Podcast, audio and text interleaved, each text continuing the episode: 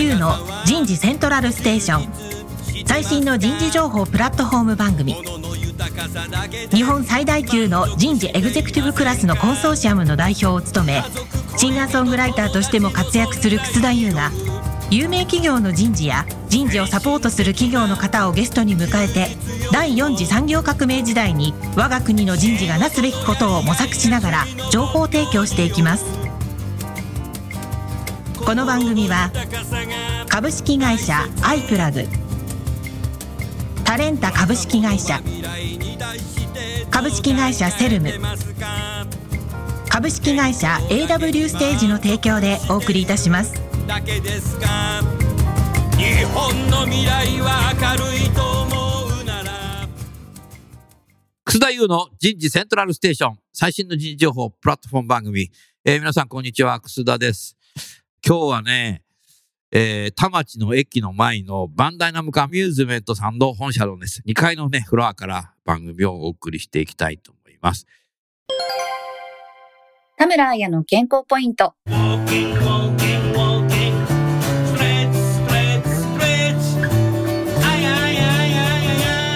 肩こり改善にはマッサージよりも首の位置。パソコンやスマホの長時間の使用により、肩こりや首こりに悩んでいる人は増えています。スマホを見るときは頭がだらんと下がり、パソコン画面を覗き込むときは首が前に突き出た姿勢になります。その姿勢だと首から肩甲骨にかけてついている僧帽筋という筋肉が緊張し、こりや痛みが発生します。マッサージは一時的に楽になりますが、また元に戻ります。できる限り目線の高さに合わせてスマホを持つこと、首を下げないよう姿勢を意識することが大切です。肩こり改善にはマッサージよりも首の位置。今日お送りするテーマは、バンダイナムコアミューズメントの施設運用事業における全員戦力化の取り組み、えー360度アセスメントと e ラーニングの連動による人材開発促進例になります。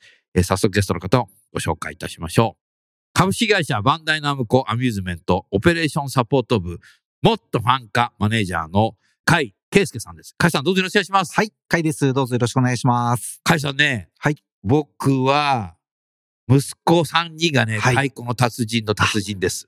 ありがとうございます。いつもご利用ねありがとうございます。今はね、孫が3人いるはい。孫がやっているは。でね、僕はね、息子の時も孫の時も、お札束を持ってって、はい両替するた担当になってます。いつもご利用ありがとうございます。だけどさ、ここだけの話、はいここだけの話って、ラジオでここだけの話ってないかもしれないんだけどさ、これ、はい。なんだっけ、クレーンゲームですかね。クレーンゲームね、はい。今までね、何十回やったか覚えてないけど、はい僕はすごいんですよ。ぬいぐるみ取った数、発表しますドドドドドドドドバーンゼロ。取れない。あれはね、取れないんだよね。今日は、それを取るための番組じゃないので、はい今日はここにしますけども、コツは後ほど。ごめんなさい番組終わってから。は そうだよな。うん。しかもね、太鼓の達人を世に出した当時のナムコの事業部長、うんよく知ってて。はい。その後ね、バンダイナムコホールディングスの社長会長されましたけどね。よく知ってますよ、だから。あと、僕は人事のスクールをたくさんやってますけど、バンダイナムコグループはかなりのね、卒業生が多いので、すごくね、講師ともに親しみのある会社かなと思ってます。どうぞよろしくお願いします。お願いします。もう一方ゲストおです。タレンタ株式会社代表取締役社長兼 COO の田中義則さんです。田中さん、今日もどうぞよろしくお願いします。どうもよろしくお願いします。田中さん、太鼓の達人やったことある？もちろんありますよ。どう？私は下手くそですね。下手くそ 全くダメです。ぬいぐるみ取れた？ぬいぐるみは、そこそこ本当、私は。はいじゃあ今度ええお金出すからさ、やってよ。あれはさ、難しいね。まあそうですね。えで、上手い人がいるじゃん、よくさ。はい見てるとさ、なんでこいつ取れるんだよ。で、その人いなくなるとさ、はいこの機械なら取れるぞと思って入れるじゃない。取れないんだよ。おかしいな、裏で誰か見てんじゃねえか。というような形でね、はい今あの、ほんとね、ゲームセンターは両替担当で来てます。両替担当っていうジョブ型なのかな？よくわかんないけど。さあ、そういうことでね、もう、あの、御社の事業内容は、はいあ僕はゲームセンター。はい。もしさんでしょ？そうですね。うんあの、ゲームセンターとゲームセンターに置いてあるアミューズメント用のゲーム機おを企画したり、あえー生産して販売する。はい。そうです。まさに、作る方と施設を運営する方と、両方やらせていただいてます。やってるんだね。はいああ、いいね。あの、太鼓の達人もさ、ネットでね、はい。海外の人とできるそうですね。ようになってからさ、世界中でやってるんだよね。そうですね。オンラインで今世界大会とかも、オンラインで世界大会やはいってんの、。世界大会やってます。オリンピック出なくてもさ、そっちでいいよな。楽しい時代になったな本当だね。ありがとうございます。はいそういう中で、まあ、今あなたは人事で何を担当してんの？厳密に言うと人事部ではないんですけどそうなんだはい。あの、施設運営ディビジョンというお店を、ねはい、サポートする部署においてですね、うん。まあ、いろいろとこう従業員さんの教育であったりとか、おあとは、こう、楽しく長く働いていただくような風土形成だったりとか、そういったお仕事を担当させていただいてます。そういう中で、事業の課題っていうのは何かありそうですか？そうですね。やはり我々やってる施設事業でも一番の問題は人員不足、それから人材面でもうんお店のそのリーダーとしてですね、うん店舗マネジメントできる人材の数がうん不足してるっていうところがもう一番、もう全国どこ行っても、どこのスタッフさんに話聞いても。人手が足りませんっていう SOS が鳴りやまない状況です不足と人ね。材不足だな。これはやっぱ少子化になってくるとね、そうですね。難しい課題ですね。コロナ禍以降ですね、また有効求人倍率もどんどん今上昇していて、うん。採用かけてもですね、なかなか思うようにもう取れなくなってきてまして、うん。なので方向性としてはもう、なんですかね、あ新たなスタッフさんをたくさん採用してその問題に立ち向かっていくというよりは、うん。もう今働いている人たちをいかに戦力化していくかというか、なるほど。そこに教育を集中して質を上げることで、まあ提供するサービスの高品質化であったり、効率化を実現していきたいなというふうに考えています。それは重要だね。やっぱりそうやって既存の社員の働いてる人たちに対してやっぱ育成する。そうするとモチベーションも上がるだろうし、えリテーション的にもはい良くなるし、成長実感もね、そうですねえ分かってくるというのがあると思うので、えそれは重要ですよね。なので、その中でなんか NPS とか ENPS とか導入されてるというですね少し話を教えてくれますか、あのーやはり少子化の中で、これからもう新規に新しいお客様をたくさん導入したり、新しいスタッフさんたくさん採用したりっていうのは難しいだろうという、まあそういった局面下で、えー我々の部門としてはですね、お客様も従業員もこうファン化をしていこうと。好きになってもらう人たちを増やしていくことによって、なんとかこう事業を継続していけないかなというふうに考えていまして、うん。えーまあ顧客のファン化と従業員のファン化という二つこう重点戦略に掲げて、えー今取り組みをさせていただいています。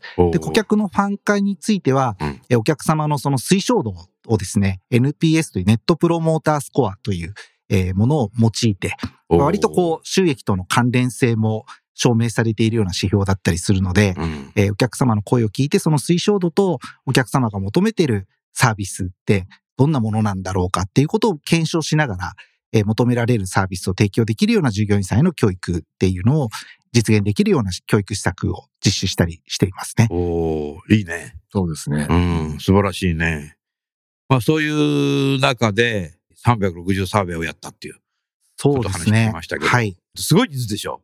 今まであのグループでは管理職以上はずっとあのサーベイをやっていたんですけども、一般社員に向けても、うんまあ、それぞれこう求められる役割ごとのマネジメントスキルといいますか、そういったものを高めていかないと、どうしてもですね、店舗にいる社員が大体330人ぐらいなんですけども、非正規雇用のうん契約社員の方、アルバイトさんが5000人近くいるんですね。そんなにいるんだ。はい。すごいね。すごくその社員に求められるリーダーシップといいますか、うんマネジメント能力が高い能力を求められる形態なんですね。な。うんなので、そこで、従業員さんたちが、非正規雇用の方たちが、一番理想は楽しく、そして長く成長実感感じてもらいながら働ける環境を提供する能力というのが求められるので、いいね。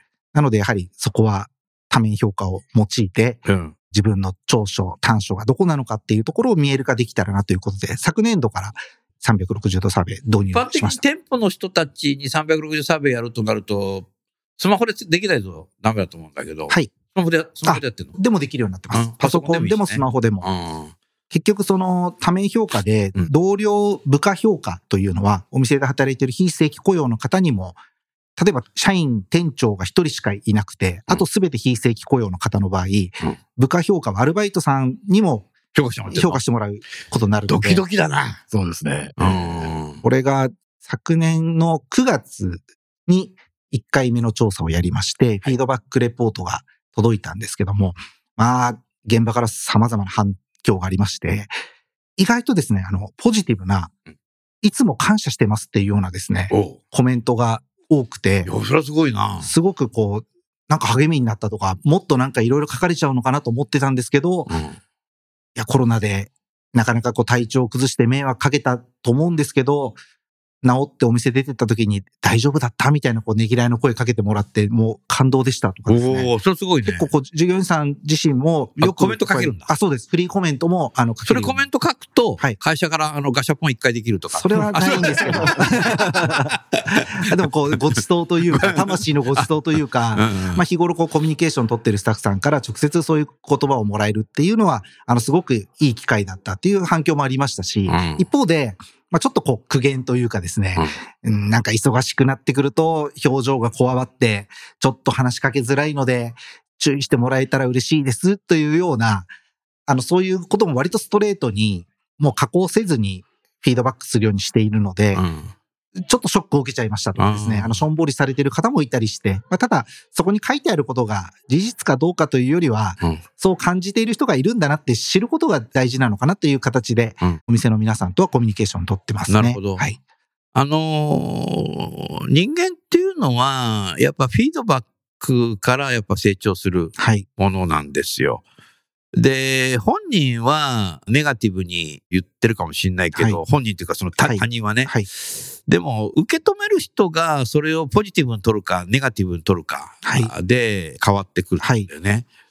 だから逆にネガティブなことでなんかこわもての顔ですねみたいなことを書かれちゃうと、テンパってますよねって書かれると、はいそうか、そういうのはしない方がいいなと思う人もいればさ、はい。しょうがねえよ、生まれつきだからとかって 言っちゃう人もいるんだけど、でも、あの、それはやっぱり、自分はやっぱ自分のことわかんない。はい。だやっぱり周囲にいる人たちのがよくわかってそうですね。これがね、ため評価のやっぱ一番いいところであって、座学で何か教えるよりも、日々職場にいる人から、うんそうやって書かれると襟を正すよね。はいなんか で、みんな人間っていうのはやっぱり変わりたい、変わらないかならないなっていうのはあると思うんだよね。はい。でそういう時にやっぱりこうね、部下の方とか周囲の方からそうやってコメントもらったり、評価してもらうと、次の調査の時には頑張ろうかな、ね変わらなきゃいけないなはいってなるのが成長していくはいっていうことだよな。はい。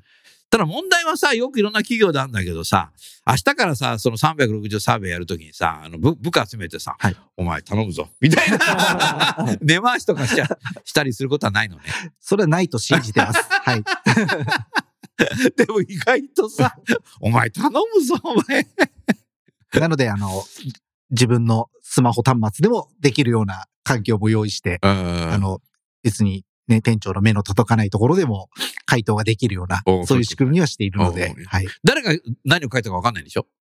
それはわからないですね。あわかんないねはい。そうしないとな、はい変なんかネガティブの書いたときさ、お前さ、これ書いただろ。みたいな。だから根回ししたり、犯人探ししたりあしないようにね。はい。仕組みがあるんであればね、はいいよな。犯人探しちゃったらな。もう次ビビってみんな書けなくなっちゃうもんね、次からね。本末転倒になっちゃうね。えーでもいいね、それ。すごい人数やってんの。実際に今日そのサーベイやると、はいなんか傾向とか結果ってのはいつぐらいわかんの？これがなかなかのシステムが秀逸でして、うん。えー、大体1ヶ月ぐらいの期間をかけてうんやっていいただくんですけあども。、評価をね。はいその間に好きな時やっはい。てくれた。はい。なるほど。今日一日じゃないんだ。そう、そうですねということ。は、あの、マネージャーはいつやられてるかわかんない。そうです。今日とかって言うとさ、今日頼むな、みんな。みたいな。ねアルバイトさんとかだと1ヶ月に1回とか2回しか出勤のない方もいらっしゃるので、ねやはり期間シフはトで来てるからね。1回目やった時は確か2週間でやったんですけど、うんとても全員にはやらせられないというようなお店からお叱りを受けまして、うんで2回目はじゃあ1ヶ月間の。期間で、はい。実施しました。ええ全はい部終わったとはいしたら、そこからどのぐらいのリードタイムで分かってくる早ければ半月後ぐらいには、あそう出まですすね。よねまあ全体傾向そのものに関してはもう途中からでももう見ることできる。あ、できるので、はい。傾向としては、はい。そうするとそれは、あの、本社の方でも全員なんかこう見えれるし、そうですね。それをじゃあ本人に戻すのね、はいフィードバックを。はい。でその前に、あの、一応フリーコメントもすべて目を通して、あまりにもその、誹謗中傷といいますか、具体的な改善要望になってないコメントがあれば、それは本人にフィードバックすべきではないというふうに思ってますのであ、一旦そこはフィルターをかけて、あきつい要求であっても、ちちゃんとこう、何に対して改善してほしいのかっていうことが書かれているものは全て残すというか、そういう形の多少こう編集する期間を経て、あうん。本ご本人に対してフィードバックするというような形ですね。それはいいね。うん。さらにそれを e ラーニングもプラスしたっていうのは、その e ラーニングの何をやってるのはい。あの、ここからは今後の話に、未来系の、未来の話になるんですけどバンも、ダイナムコ未来なんとか研究所。そうでね。なんで知ってんの俺。まあいいや。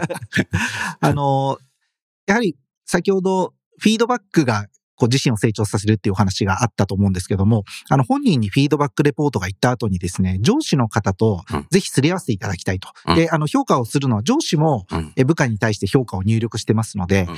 自分のこう目で見た評価と自分自身の自己評価、それから部下同僚の評価を比べてもらって、うん。まあ、どこにギャップが生じているのかみたいなことをですね、うん。明確にしてもらう機会を設けてほしいという形で、これは始めた頃からそういう発信をしていたんですけども、うん。実際ヒアリングすると、上司の方と付き合わせてやられている方は半分ぐらいでした。うん。なので、もっと、やっぱこう本人がフィードバックを見るだけではなくて、もっとそのすり合わせの機会だったり、うん。行動変容に向けての何かインプットを増やせる企画を絡めることで、もう一段このサーベイをいいサービスとして提供できるんじゃないかなっていうことを考えて、今回からうん、まさに明日フィードバックレポートが出て、で、来週の月曜日からその e ランニングのアカウントが付与されてう、ん。いろいろ設問ごとにおすすめコースみたいなものが設定されているものを上司の方と、じゃあ君はこのコースを受講しようとかっていう学習計画立てていただいて、えー受講していただいて、で、その学んだことを仕事に活かしたら、次のレポートで行動変容として周囲に伝わっていたかなっていうことを確認してもらうという、なるほど。そのサイクルを今年から導入する予定になってます。いいですね。うん。丁寧だね。そうですね。はい。それは何？その、タレントさんが提供している、はい。あの、ブルーブルーではい。ブルーっていうね、アプリケーションはね、僕ね、よく知ってるんだけど、はいカナダにね、はい。本社があるんですよ。まあ、あれはよくできてるね。あありがとうございます。うん。あれは本当よくできてる。うん。使いやすいでしょ？そうですね。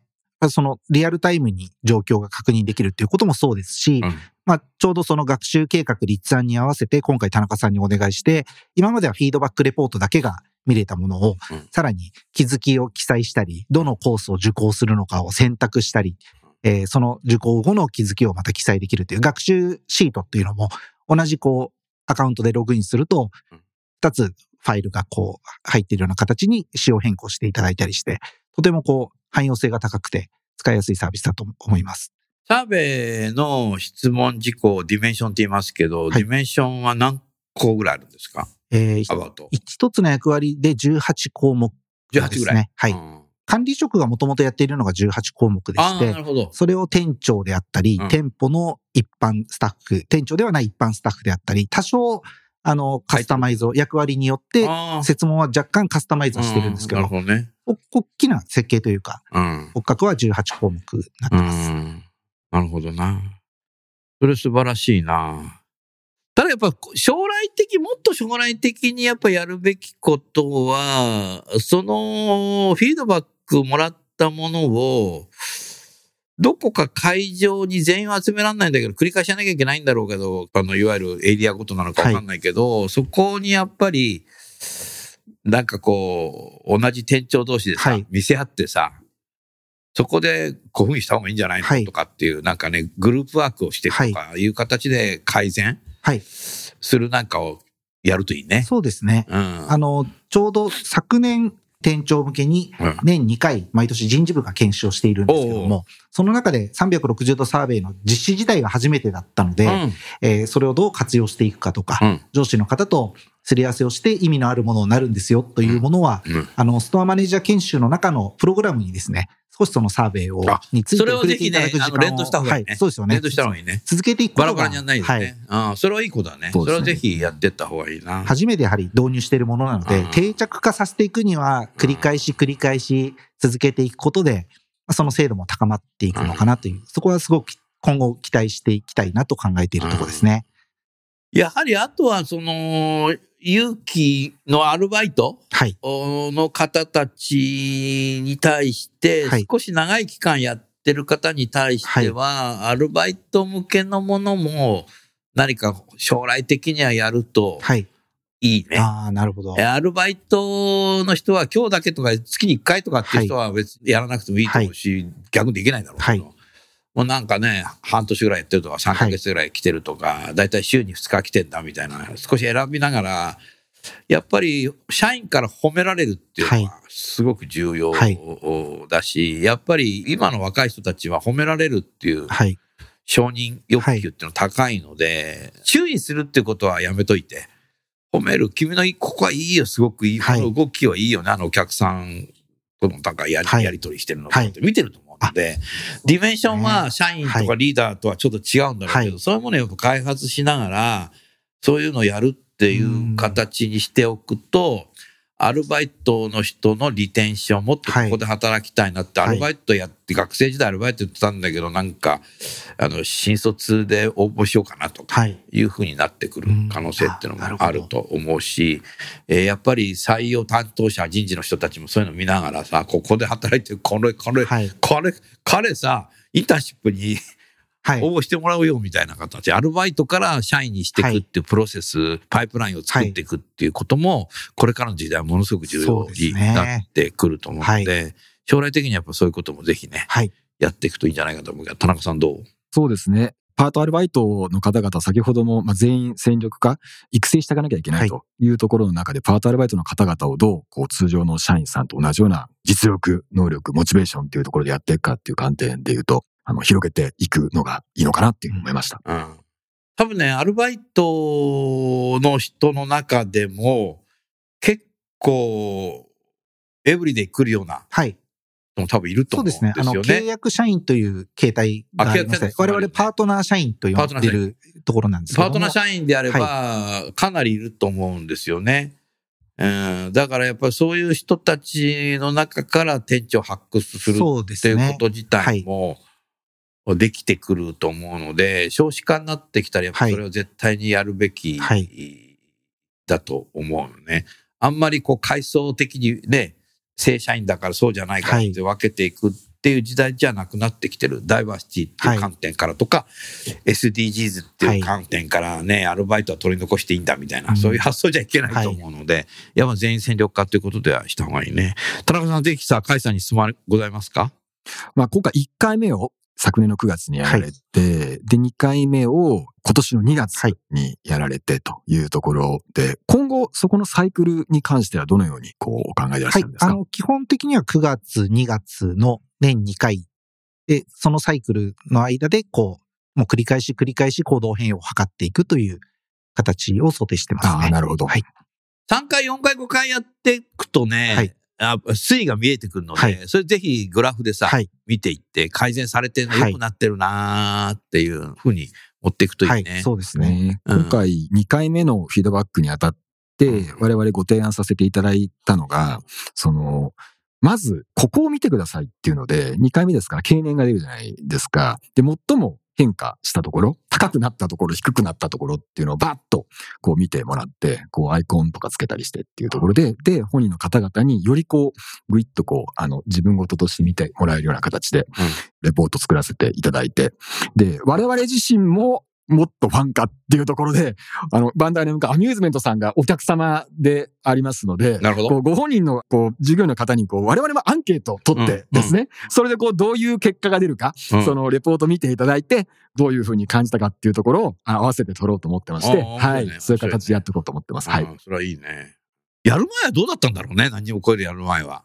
あのー、従業員満足度調査で別の視点で、アルバイトさんとかパートナー社員さんも自分のお店のことに対して、こう、健康診断といいますか、職場の健康診断みたいな位置づけのアンケートっていうのは実は6、7年やってきてまして、でそこにも同じようにフリーコメントを書くんですけども、うんそれはもう本人にフィードバックすると先ほどの犯人探しが始まってしまうのであ、そうですね。フリーコメントに関しては店長にはフィードバックせずに、えー管理職のマネージャー以上にのみ、こういうことをこの店舗で書かれている方がいますっていうのを書いていて、なのでずっとその従業員満足度アンケートはやっているんですけども、数値結果でしかリーダーシップであったり、協調性、チームワークとか、いろいろ、まあ項目は50項目ぐらいあるアンケートなんですけども、数字だけを見ていると、なかなか、なんですかね、ぐさっと来ないという言い方はちょっと変なんですけども、もっとやはり、ストレートにうん。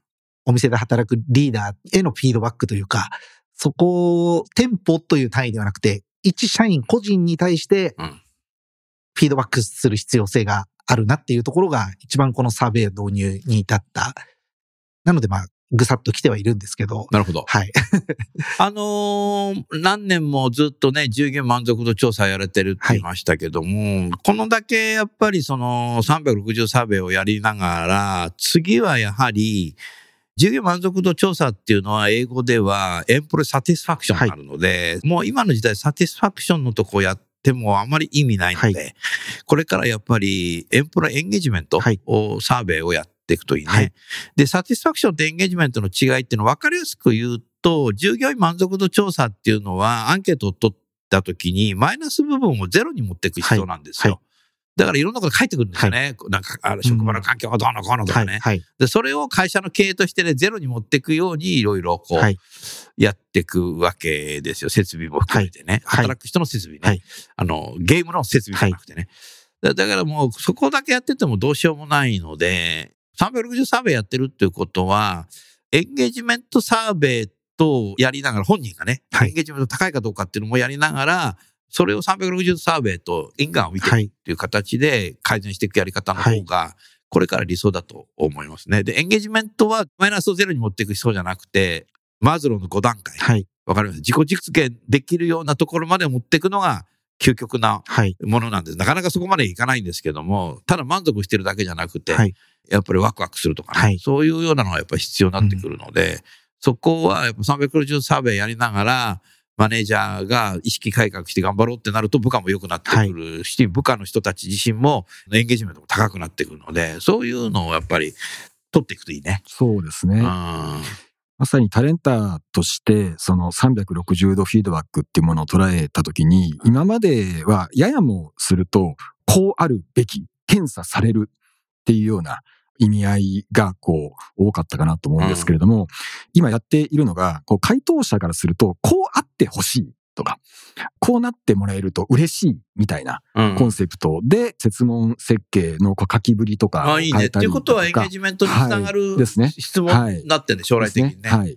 で改善っていうよりも、どういうふうにこうしていきたい、して、で、あの、してってもらいたいですか。でうん感謝の気持ちはっていうところありましたけれども。あそれはいいねはいうん。了解了解。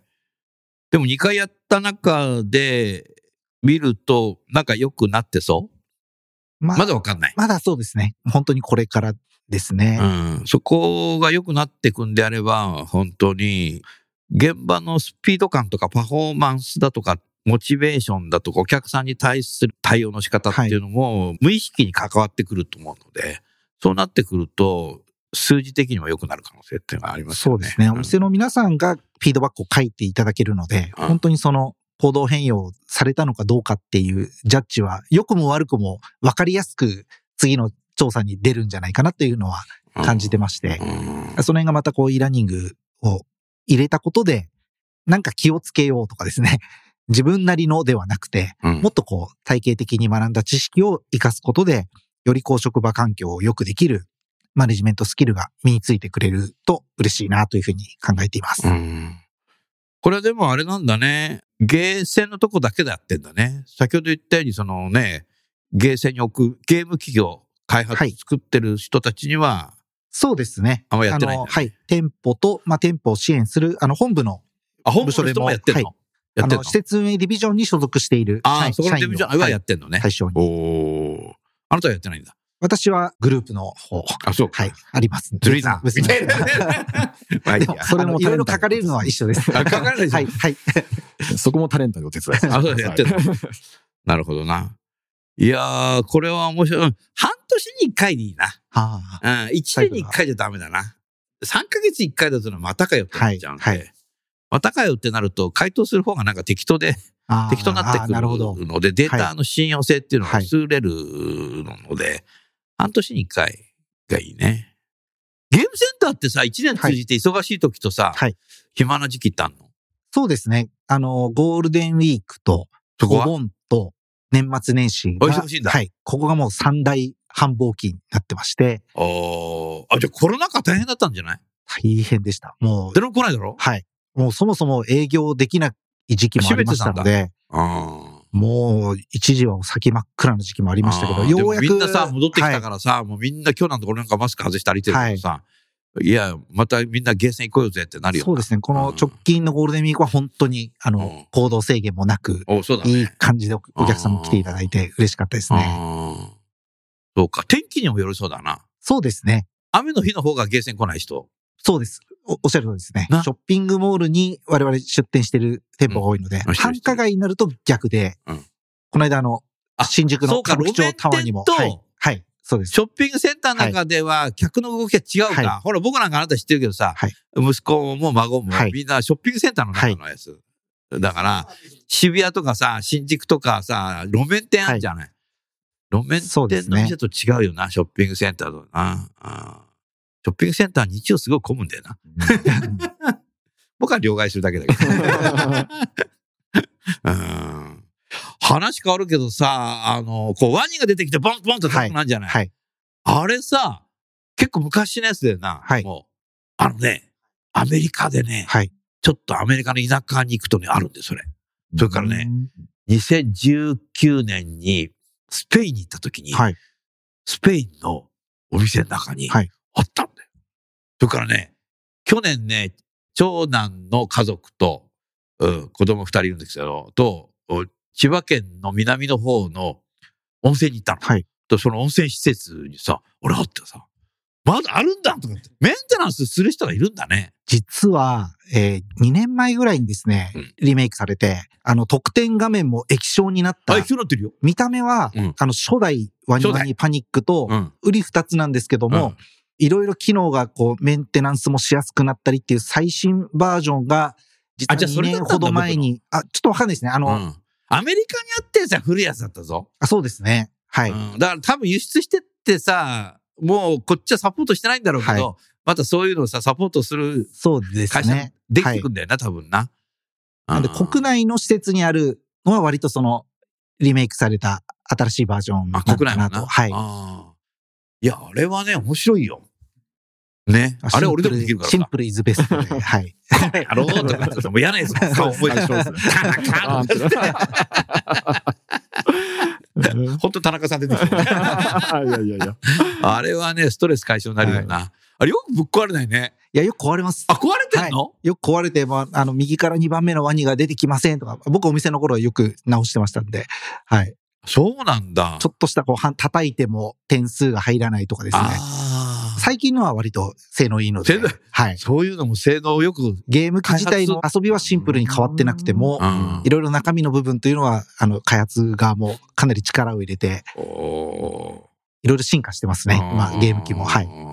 すごいね。ですね。うんでも本当にゲームの世界ってさ、まあ、バンダイナムコオンラインもよく知ってるけど、はい。やっぱネットのゲームも、家のね、ゲーム機のやつもそうだし、ゲーセンのゲームもそうなんだけど、すっげえ日本は進化してるよな。そうですね。はい日。本がゲーム大国でしょ、はい。海外ないよな。80年代とか70年代にアメリカ行くとね、ほとんどアメリカのメーカーだったんだよな。うんあたりとかさ。うんうんうんうん。知ってる？あ聞いたことあります。いいよないもんな、はいお前のなああの頃、ゲーム専門店みたいなのあって、もうアメリカのなんか機械ばっかだったよね。うん。日本のことなかったね。うんゲーセンもだって向こうに、向こう、70年代アメリカ行った時あの昔のこのピンボールゲームしかなかったもん。うん知ってるでしょ？ピンボールゲーム。あれ、あれ俺も欲しいんだけどね。うんサンフランシスコのバーガーキングなんてさ、すごいのがさ、昔の日本にあるさ、ゲーセンに置いてあるやつが3台ぐらい置いてあってさ、アメリカ人のガキがさ、それ遊んでてさね俺も遊びたいんだけどな、面白いね。ガバーガーキングにその置いてあるんだよね。うん。でも、ああいうのって、面白いね。そうですね。こう、うん我々特にグループの中でもリアルな遊び場といいますか、リアルなエンターテインメントを担当している会社になるので、そうだね。やっぱりその、好きな人たち同士がこう集まって、うんそれこそ太鼓の達人とかもそうなんですけども、も、腕をね、自信のある人たち同士がいろいろこうコミュニケーションを取りながら、うん。こう、遊んでいただいている空間とかを見ると、うん。すごくこう、心が豊かになるというか、嬉しい気持ちになりますね。そういうつながりを、ファン同士のつながりであったりとか、うん、まあ、そういった場もこれからずっと提供し続けられるといいなというふうに考えてます。うん最後にさ、はいあの、ガシャポンも、はい。当社なの？あの、いろいろな会社さんがやられ、もうやられているんですけども、うん我々はですね、ガシャポンのデパートというブランドで、はい。池袋サンシャインシティの施設を筆頭に、うん。今、あの、アミューズメント施設、ゲームセンターとワ、ンダーランド。えっと、今、バンダイナムコクロスストアっていうのあそうだがありますけどはい。古いね、これ。いろいろこう、ガシャポンも今すごく盛り上がっていて、うんあの、動画配信サービスとかでうん日本のアニメとかをうん今世界中でリアルタイムで見れるような状況になっているので、あ、もうなのでそういうのやっあの。鬼滅の刃だったりとか、はいはいはいそういったものがもう海外でも今のガシャポン大人気になっていて、かなり今世界中に、はい、広まっていってますね。うんその辺の事業も、だったり、そのキャラクター IP の、あの、グッズが手に入るショップであったりとか、うんそういったところもゲームセンターと並行しながら今、どちらかというと新事業として拡大をしている僕なんかあの、キーホルダーガシャポンで、はい。ほら。いや今すごい、数もすごい多く出てますよね。うんもういろいろ、ショッピングセンターでもアパレルさんちょっと厳しくなって、空き区画とかできたりすると、うん。とりあえずガシャポンみたいな形で、あまあ、他社さんも含めて今すごく面が拡大していますね。あ。急速に増えてます不思ね。議な遊びだよね。すね。池袋圧巻ですよ。うわーってもう機械がもまあまあ、まあ、秋葉原のヨドバシ秋秋葉だってすごいよ。あるしな。う。あと秋葉原の駅のな JR のところはい。ああ、そうですね。校内もありますね、う今。ん、あるあるあるあるある。うん。あれさ、なんか歩きながらこれ見ちゃうんだよね。えー、これ、え俺欲しいな、みたいな。この後行こうか。そうですね。ぜひぜひ。楠田優のヒューマンリソースミュージック。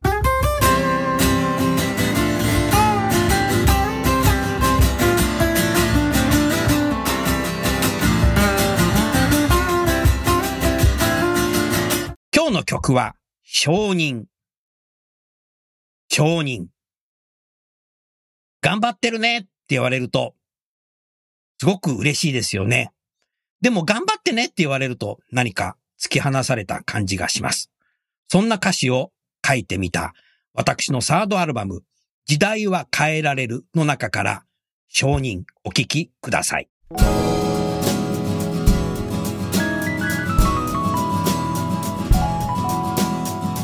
張ってねって言われるのは冷たい言葉だから頑張ってねって言われるのは見捨てられてる気がする頑張ってるねって言われると目をかけてくれてる気がする。頑張ってるねって言われるなら頑張れる。んだけどな頑張ってねって言われるのは冷たい言葉だから頑張ってねって言われるのは辛くなるだけさ。頑張ってるねって言われるとをかけてくれてる気がする。頑張ってるねって言われる。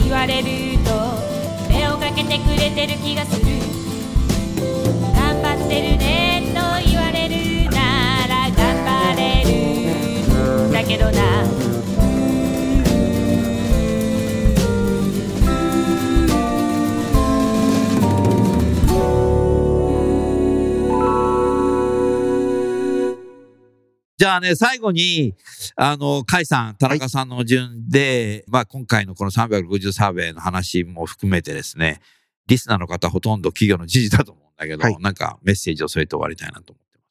どうぞよろしくお願いします。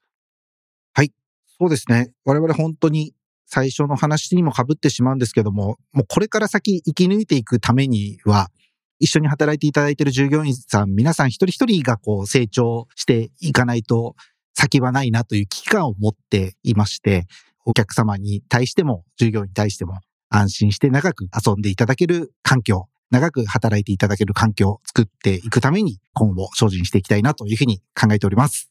ありがとうございました。それでは最後に田中さん、お願いします。はい、えー私、解散とお仕事させていただいてまだ1年弱なんですけれども、一緒にやらせていただいて感じているのが、まあデータドリブンっていうキーワードと、あとスピード感ですね。とてもこの取り組みのスピードが速くて、小気味良くてっていうところで、我々自身としてもこう勉強になってます。そういう中で、あの、解散の方が、こう、お客様のデータも取り扱って、で、また、それとこう、まあ、同じような発想なのかあれなんですけれども、まさに顧客ファン化、従業員ファン化っていう同じアプローチでサーベイを取って、そこから考えるっていう形でやられてらっしゃるところがすごくこう、勉強にもなりますし、うんはい、刺激にもなりますし、まあ3回目、4回目っていうところで、より良くなるようなサポートを引き続きさせてもらえればというふうに思っております。はい、ありがとうございました。今日のね、僕の感想だけど、やっぱり解散自身が店舗の店長を経験してるっていうのがあるので、そういう中でね、日々アルバイトの人とのやりとりとかお客さんのやりとりといろんなことで苦労されてきてると思うので、やっぱりここはね、本社に来て、やっぱ変えたい、変わらないきゃいけない。そうするともっとこの会社良くなるっていうことをもう信じきってんだよな。だからそれはやっぱり行動変容になると思うので、そこから多分これスタートしたんじゃないかなというふうに思いますね。まあそういうことでね、あの人間の成長の可能性は無限大だということはやっぱりフィードバックは人の成長を加速するんだということがね、今日の一つのテーマだったんじゃないかなってそんなふうに思います。それでは最後にゲストの方をご紹介して番組を終わりましょう。バンダイナムコアミューズメントの甲斐さん、タレンタの田中さん、どうもありがとうございました。ありがとうございました。